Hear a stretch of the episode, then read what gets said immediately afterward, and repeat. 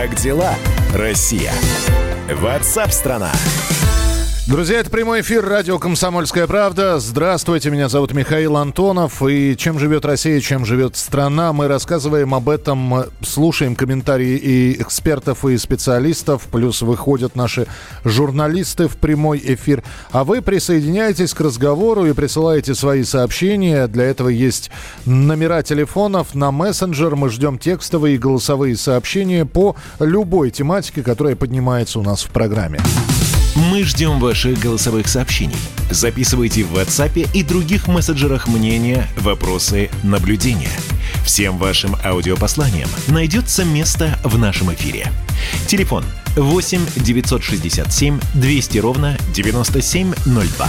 Если в предыдущем часе мы рассказывали про семью, у которой забрали детей только потому, что дом, потолок находился в аварийном состоянии, то мы продолжим сейчас тему материнства из-за пандемии в России, из-за этого коронавируса, и не только в России, но и во всем мире. Но в России застряли полсотни детей, которых родили суррогатные мамы для иностранцев – большинство малышей от э, биологического родителя из Китая. Есть дети австралийцев, филиппинцев. И вот э, теперь из-за введенных ограничений, из-за закрытых границ иностранцы не могут забрать своих малышей. На прямой связи со студией корреспондент «Комсомольской правды» Анастасия Варданян. Настя, привет. Да, Миш, привет. Действительно, ситуация из ряда вон выходящая, согласись. Ну, Дети здесь, да. И родители не имеют возможности их забрать. И большинство детей, которых, да, вот ты верно назвал цифру, более 50 малышей, они сейчас находятся а, в домах ребенка, ну, проще говоря, в интернатах. Но есть а, случаи, когда наши русские женщины, понимая, что детей а, не заберут, не отдают их в детский дом. И мне удалось пообщаться с одной из таких суррогатных мам, уже месяц она воспитывает малыша из Китая, и а, родители этого ребенка и агент, с которым она подписывала договор э, о, суррогатной, о программе суррогатного материнства, они не выходят с ней на связь. И вот Алена из Подмосковья, она решила оставить ребенка себе навсегда. Это хорошая новость, потому что ты знаешь, что многие люди, ну, в общем, негативно относятся к суррогатному материнству и э, крайне критикуют этот, этот метод заработка для многих. Слушай, а то, что у нее договор заключен, вот у той женщины, про которую ты рассказываешь, а, это как? Смотри, для нее это, конечно, чревато. Вот ты считаешь, что хорошо, что она оставила ребенка себе. Ну, безусловно, наверное, такое мнение может быть, но вот я видела малыша, конечно же, совершенно он на нее не похож, и биологической связи никакой этот китайский мальчик с ней не имеет. Кроме того, а, как но я как, понимаю... как биолог, биологическая истории... связь? Она его родила, это вот прямая биологическая Ты знаешь, там даже кровеносная, э, кровеносная система суррогатной мамы и малыша, они никаким образом не взаимодействуют. Так вот, а, а, родители этого ребенка, это китайская пара из Китая, им за 40, и они очень много лет а, мечтали о малыше, лечились от бесплодия, а потом копили деньги на то, чтобы приехать в Россию, где разрешено суррогатное материнство, и вот стать родителями. При, в дальнейшем, скорее всего, когда границу откроют, они заявят свои права на ребенка, и сама Алена готовится к тому, что она будет судиться за малыша, и по нашему законодательству, я тебе хочу сказать, что суррогатная мама не имеет безусловных прав на ребенка. То есть, как правило, в суде делается тест ДНК, доказывается, что ребенок, ну как к друг, другим роди его родители устанавливаются по тесту ДНК, и чаще всего у суррогатных матерей все-таки детей забирают. Слушай, а скажи мне, пожалуйста, а Алена, да, ее зовут? Да. Э, Алена уже деньги получила.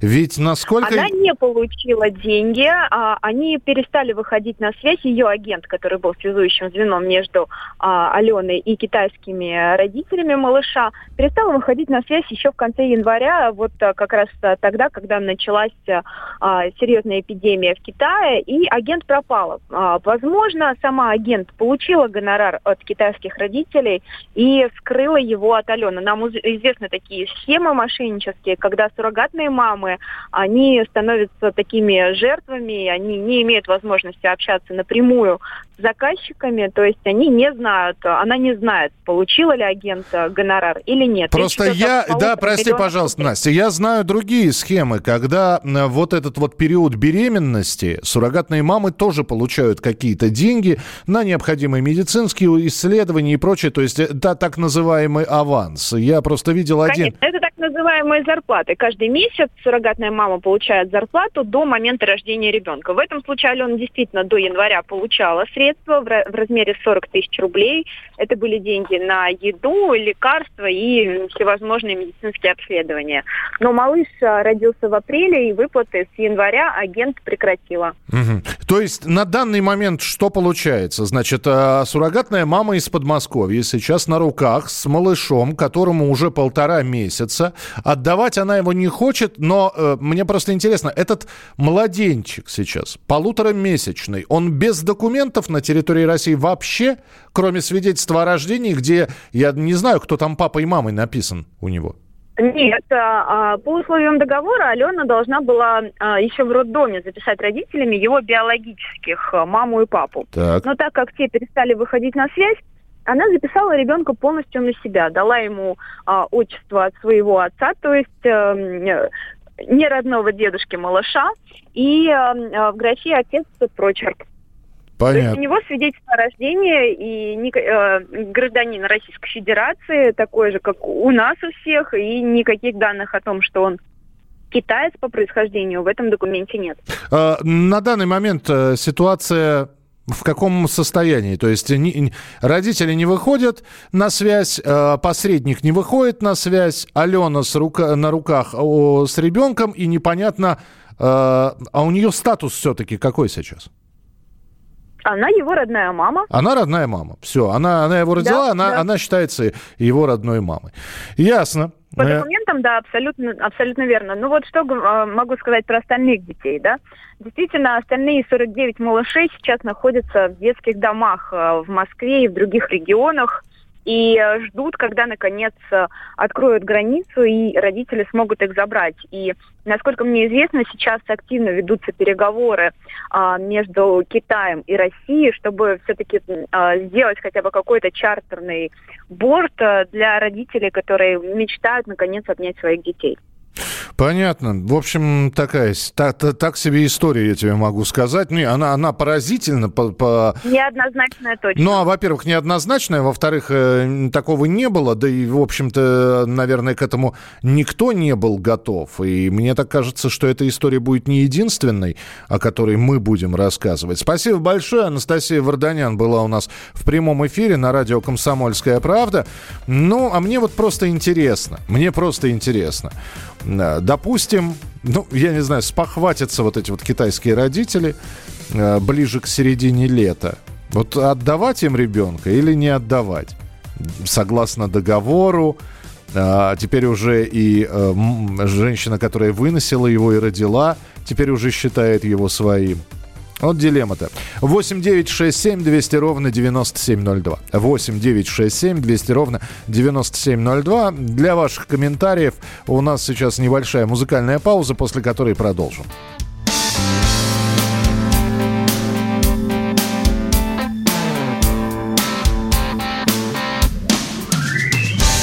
Миг изменился мир, липкий страх сломил Сознание возможных жертв полетов стал Двигатель устал и для меня пуста.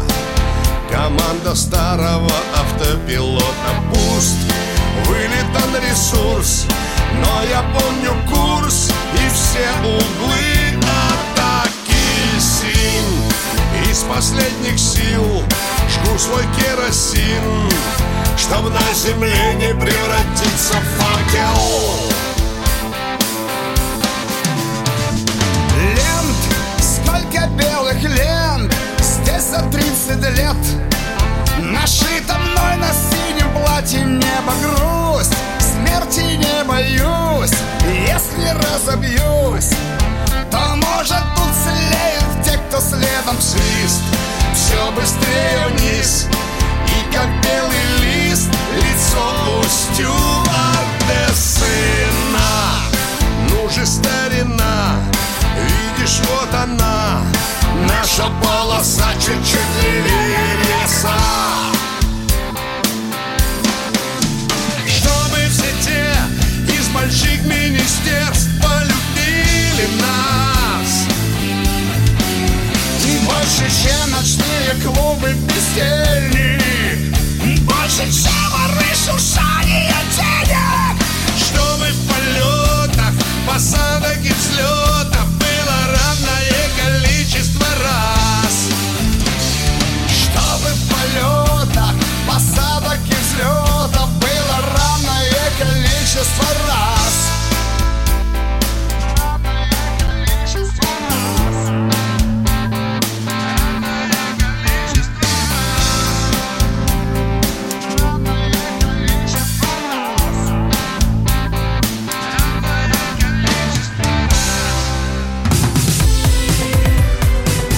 дела, Россия? Ватсап-страна! Андрей Ковалев. Простой русский миллиардер. В авторской программе «Ковалев против». Против кризиса. Против коронавируса. Против паники. Против кнута, но за пряники. Я расскажу вам, как спасти свои деньги и бизнес в эти непростые времена. Помните, миллиардерами не рождаются, а становятся. Ковалев против. На радио «Комсомольская правда». По будням с 10 вечера до полуночи по московскому времени.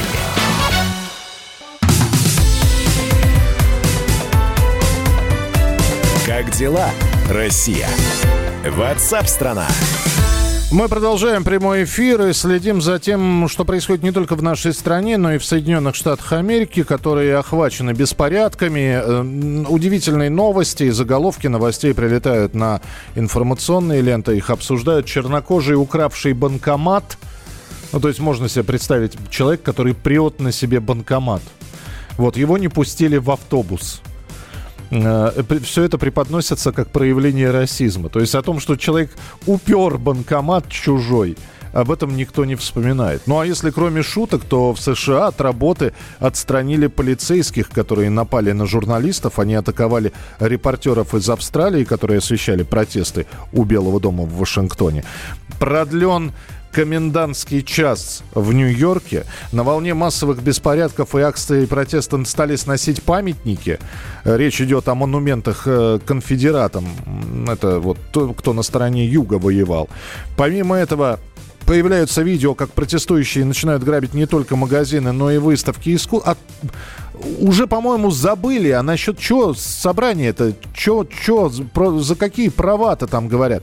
В общем, «Комсомольская правда» связалась с блогером Екатериной Матаян. Она живет в Лос-Анджелесе, и, по ее словам, и Лос-Анджелес тоже охвачен беспорядками. В нашем городе около 70 тысяч человек. Идут протесты, люди собирались около отделения полиции в нескольких парках. В нашем городе были попытки мародерства, но они были пресечены местным населением и владельцами бизнесов, магазинов, ресторанов. В пабликах э, нашего города люди собирали практически рабочие дружины и с оружием в руках, пользуясь второй поправкой Конституции, занимали буквально оборону своей собственности. Я лично мародеров не видела, но мародерство показывают у нас в прямом эфире постоянно. С вертолетов ведут репортажи, и смотреть на это просто невыносимо. Становится очень страшно и очень тревожно. Полиция просто не справляется. Нельзя сказать, что они бездействуют, но просто невозможно справиться с хорошо организованными бандами. То есть если в первые дни они ходили пешком, то потом стали организовываться караваны автомобилей, и все это было очень хорошо организовано. Ну вот обратите внимание, занимаются самообороной своего имущества, и никто не кричит, куда смотрит правительство, что делает для нас власть. Нет, э, у них действительно поправка вторая к Конституции, которая позволяет защищать свое имущество всеми любыми способами. Именно поэтому организуются такие отряды самообороны. Ну а Екатерина Матаян, блогер, который живет в Лос-Анджелесе, также рассказала о том, что многие американцы хотели бы принять участие в митингах, но боятся, что что они пострадают от действий мародеров. Я была потрясена, как и вся Америка, жестоким убийством Джорджа Флойда. И считаю, что солидаризироваться по поводу подобного произвола полицейского обязательно надо. И я поддерживаю мирные протесты всей душой. Но дело в том, что так получилось, что они стали сопровождаться мародерством. Из-за этого я, например, не могу присоединиться к протестам, я просто боюсь. Также из-за протестов э, и из-за комендантского часа у нас многие магазины закрываются в час дня. Невозможно даже пойти в магазин. То есть жизнь нормального человека, который протестует всей душой против несправедливости, просто сломана, потому что ты ничего вообще не можешь сделать. Ну а главный редактор телеканала Rush Today и агентства «Россия сегодня» Маргарита Симонян также прокомментировала протест в США. По ее словам, расовый конфликт обусловлен несовершенством американского общества и несправедливым разделением ресурсов. А, в эксклюзивном интервью «Комсомольской правде» а, Маргарита Симонян напомнила, что афроамериканцы притесняются веками протест можно понять и объяснить, и действительно американское общество устроено несправедливо. Ну, нравится нам это или не нравится, но это надо признать. Непропорционально большое количество людей сидит в тюрьмах чернокожих по отношению с другими э, расами и многое другое. А у многих из людей, которые рождаются э, вот э, в таких семьях, у них судьба предопределена самим несовершенством, опять-таки, устройства американского общества. Начиная от того, что там нет бесплатного высшего образования, там колоссальная разница в уровне школ, в зависимости от района и от штата. Но при этом американцы еще и могут указывать другим странам, значит, у вас не достает демократии, у вас совсем нет демократии, вам мы навяжем демократию. Вот поэтому Маргарита Симонян призвала Вашингтон вместо поиска врагов решать внутренние проблемы. Сьюзен Райс просто других стран не знает. Вот она знает одну страну России, она ее и обвиняет. Это, это просто смешно. Помните, когда были революции разные цветные, и совершенно справедливо обвиняли в вмешательстве в дела этих стран США. Все рассказывали про печеньки, Нуланд и прочее. И как международные организации, американские организации в том числе, хохотали. Вот, вы не замечаете свои проблемы, вы все валите на США, хотя на самом деле это внутренние проблемы этих стран. Вот вам, пожалуйста, внутренняя проблема, проблема, которая существовала собственно говоря, за все время существования этой страны. Статистика такая. Э, проводя митинги, акции протеста, которые перерастают в конфликты, в стычки с полицейскими. И все это в память о погибшем при задержании Джорджа Флойда. А статистика такая. Уже один равно 11. 11 человек погибло уже. 11 человек погибло. Можно сейчас э, посмотреть в интернете, какие фотографии вывешивают. Стреляют по журналистам резиновыми пулями. В ответ из машин стреляют по полицейским. Сейчас облетела интернет-фотография полицейского шлема, пробитого пулей. В общем, продолжаются беспорядки в США. Мы будем о них рассказывать, как только будет появляться свежая информация. Как дела, Россия? Ватсап-страна! Ну а сегодня в России вспоминают жертв Ашинской трагедии. 31 год назад случилась самая страшная железнодорожная авария в истории страны. Во время прохождения двух пассажирских поездов Новосибирск-Адлер и Адлер-Новосибирск Челябинской области произошел в мощный взрыв. В аварии погибли 575 человек. Все подробности в материале моего коллеги Василия Воронина. Михаил Сергеевич из больницы там шел, когда лежали люди. Воспоминаниями делится САПКОР комсомольской правды Сергей Смирнов. Одна девочка лежала, часами твердила, хочу жить, хочу жить, хочу жить, хочу жить. Горбачев распорядился врачам оставить ее жить, приказал, так сказать. Хочу жить, хочу жить. Тихо, тихо, ладно. Не надо, не надо, мой хорошенький. Хочу. Утром 4 июня 1989 года в 11 километрах от города Аши Челябинской области прогремел мощный взрыв. Произошла крупнейшая железнодорожная катастрофа в истории России и Советского Союза. На трубе продуктопровода, по которому транспортировали газобензиновую смесь, образовалась узкая щель. Примерно за три часа до катастрофы приборы показали падение давления. Однако вместо того, чтобы искать утечку, дежурный персонал лишь увеличил подачу газа. Из-за протечки и особых погодных условий в низине скопилось газовое озеро. Взрыв по трагической случайности произошел как раз в момент прохождения встречных пассажирских поездов Новосибирск-Адлер и Адлер-Новосибирск. Удар был такой силы, что волной с путей было сброшено 11 вагонов, вагонов, а в центре города Аши, расположенного в 11 километрах от эпицентра, вынесло стеклянные витрины. По официальным данным, 575 человек погибли, 623 стали инвалидами, получив тяжелые ожоги и телесные повреждения. Среди погибших 181 ребенок. Из них 9 хоккеистов юниорской команды «Трактор-73». Как вспоминает тренер спортшколы «Трактор» Виктор Перегудов, для всех это стало полнейшим шоком и неожиданностью. Нам сообщили, по-моему, это сразу, это ночью. Утром рано уже мы знали. Это был вообще-то шок. А потом, когда их привезли в школу, 107 же там хоронили, вот это ребята из хоккеистов. Там, когда выносили, ну это, это описать даже Одним из первых на место трагедии приехал сапкор комсомольской правды Сергей Смирнов. Подъехать было трудно к поездам. Дороги не было, кругом лес. И на руках приходилось вытаскивать людей к машинам. И некоторых, пока вытаскивали, человека несут, он вроде бы живой, нормально себя чувствует. Донесли, раз и умер. Кругом военные, кругом милиция на каждом метре. Какие-то, какой-то злобы, паники не было. Все были спокойными.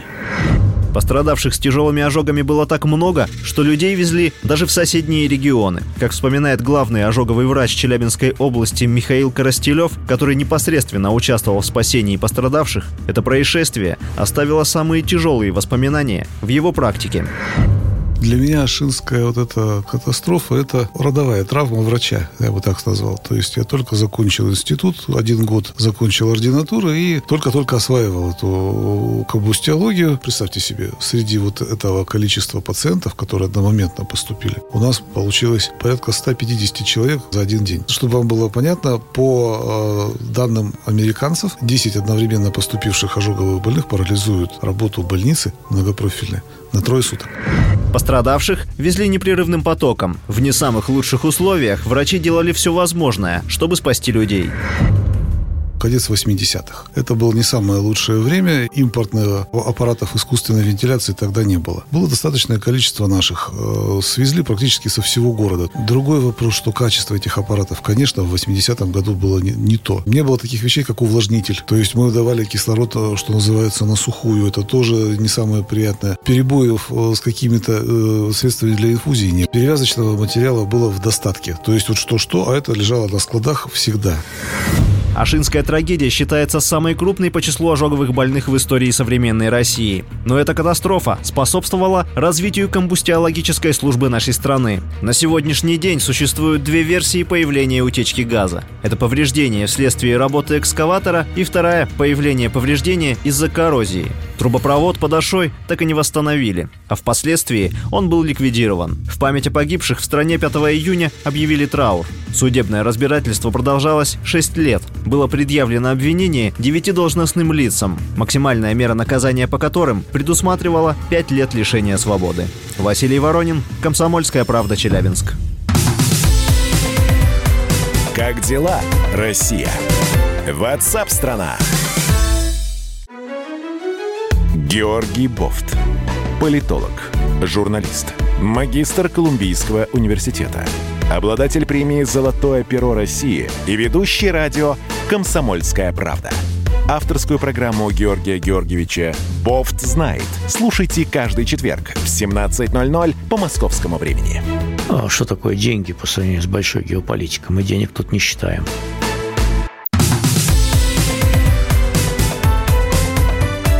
Как дела, Россия?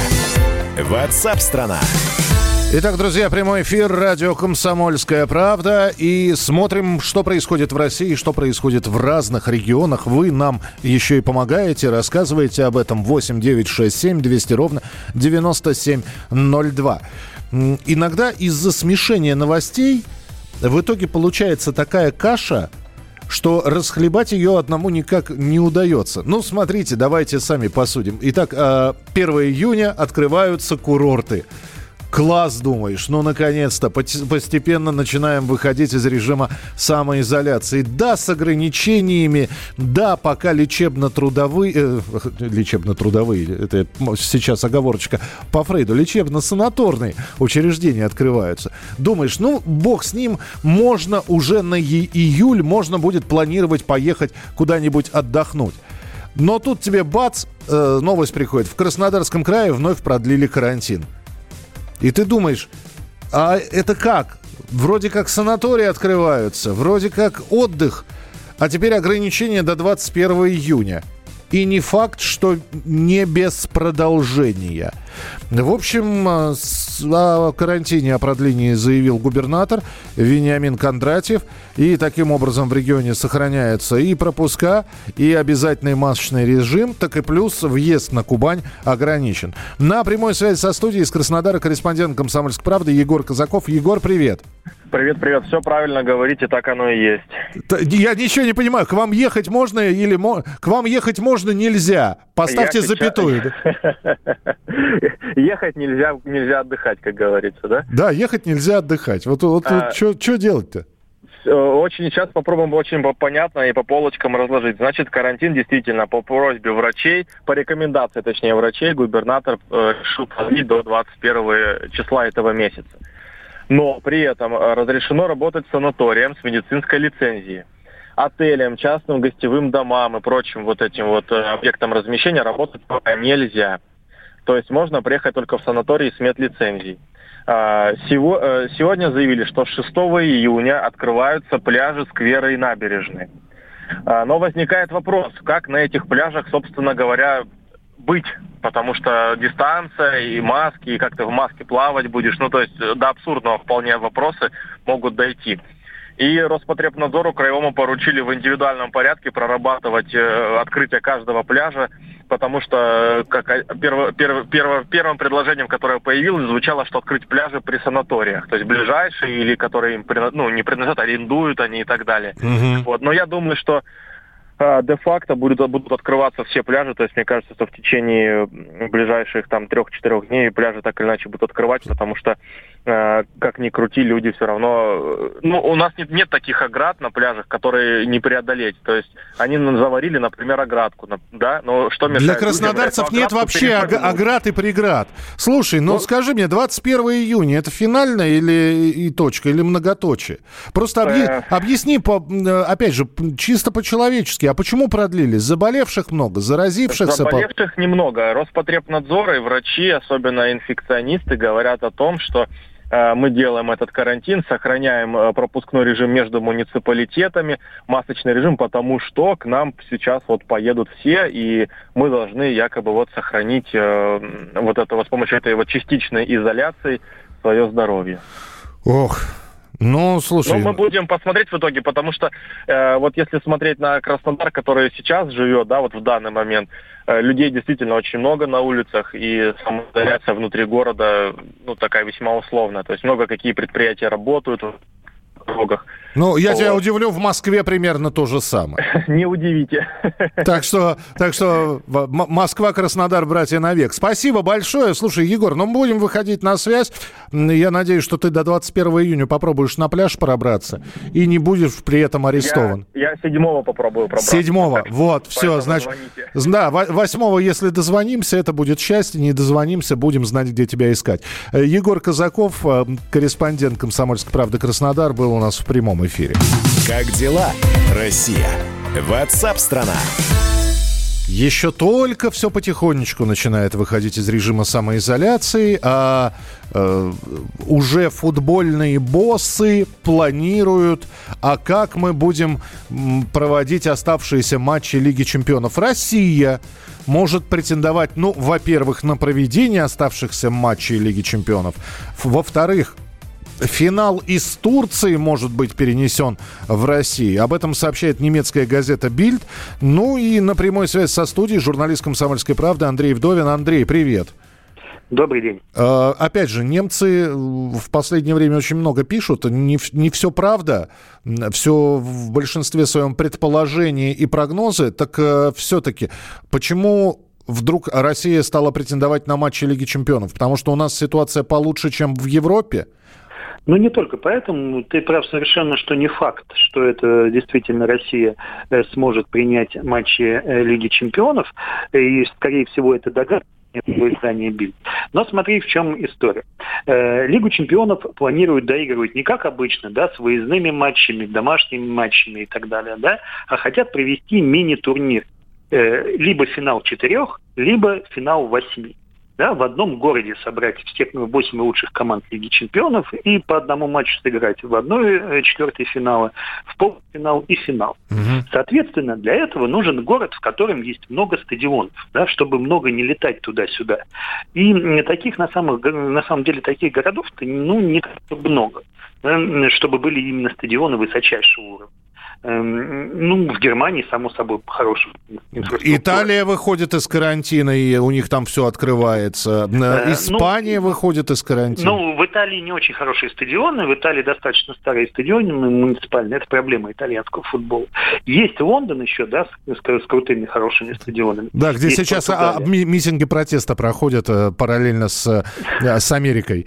Не самый, И вот, оч- и не поэтому- самый и поэтому очевидный Москва- выбор. Да. Да, да, и поэтому Москва смотрит, где у нас же полно, на самом деле, в Москве отлично хороших стадионов. Это и Лужники, это и ВЭП-арена, это и ВТБ-арена, это и Спартак открытие арена. И, в принципе, и Локомотив можно привлечь, хотя он так уже устаревший. Мгм. Да, то есть все очень здорово с инфраструктурой у нас, это правда. И поэтому, я так думаю, что именно поэтому всплыл, Москва всплыла как вариант. Да, но это опять же догадка бельда, потому что эм, э, наше руководство да, особо ничего об этом не знает. И все вот это будет решаться 19 июня на собрании УЕФА. Слушай, наш чемпионат доигран не будет, да, я правильно понимаю? Почему? Будет, да? А, а там оставшиеся матчи будут доигрываться, и уже, по-моему, расписание на эту неделю есть. Да, да, у нас это российская премьер-лига доиграется, все хорошо, все замечательно, мы готовимся к, рес- к рестарту чемпионата. Я, я вспомнил, это первая лига не собирается Да, да, доигрываться. это первое. Это ФНЛ не сыграет, э, ПФЛ не сыграет, а премьер-лига полным ходом э, собирается доигрывать. И более того, сейчас идет договоренность, чтобы показывать это не только по закрытым каналам, не только по платным каналам, но и по открытому каналу Матч ТВ. И Первый канал там вроде собирается транслировать центральные матчи Да, и, и финальный Так вопрос. я думаю, Э- будет хорошо. это, это квота на 10% зрителей осталась? Пока да, и я думаю, что если будет все хорошо, мы, мы можем увидеть и большее количество зрителей. Я, ну, не знаю, что ты имеешь в виду под все хорошо. Например, мэр Собянин сказал, что нам маски носить до осени. Я не знаю, насколько это хорошо. Будем болеть в масках. Будем болеть в масках, в перчатках, в, в перчатках во вратарских, в масках хоккейных можно. Андрей, спасибо большое. Андрей Вдовин, наш спортивный обозреватель. Ну что же, давайте дождемся. 19 июня будет решаться, будет ли Москва принимать матчи Лиги чемпионов.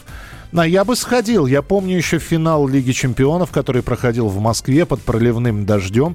Фееричное зрелище. Друзья, оставайтесь с нами, потому что в начале следующего часа вас ждет спецпроект э, про 90-е, про экономику 90-х. Не пропустите. Это уникальные а, авторские материалы, интервью. В общем, все будет интересно. А программа WhatsApp страна вернется завтра в эфир. В студии был Михаил Антонов. Не болейте, не скучайте. Пока.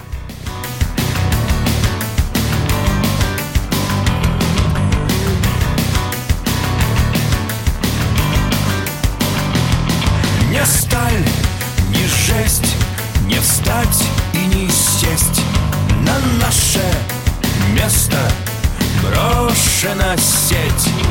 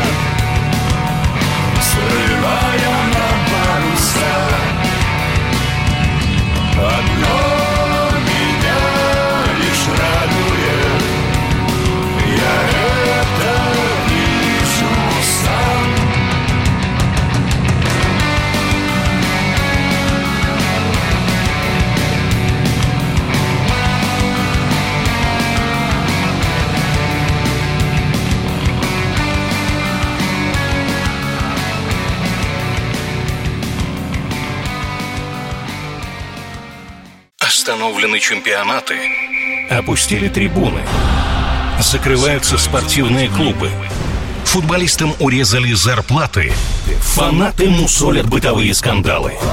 Что будет с профессиональным спортом после пандемии? Радио «Комсомольская правда» представляет «Спорт без короны» с Константином Тереховым. Каждую неделю в прямом эфире первые лица большого спорта, звезды и представители власти. Слушайте по пятницам в 14.00 по Москве. «Спорт без короны» на радио «Комсомольская правда».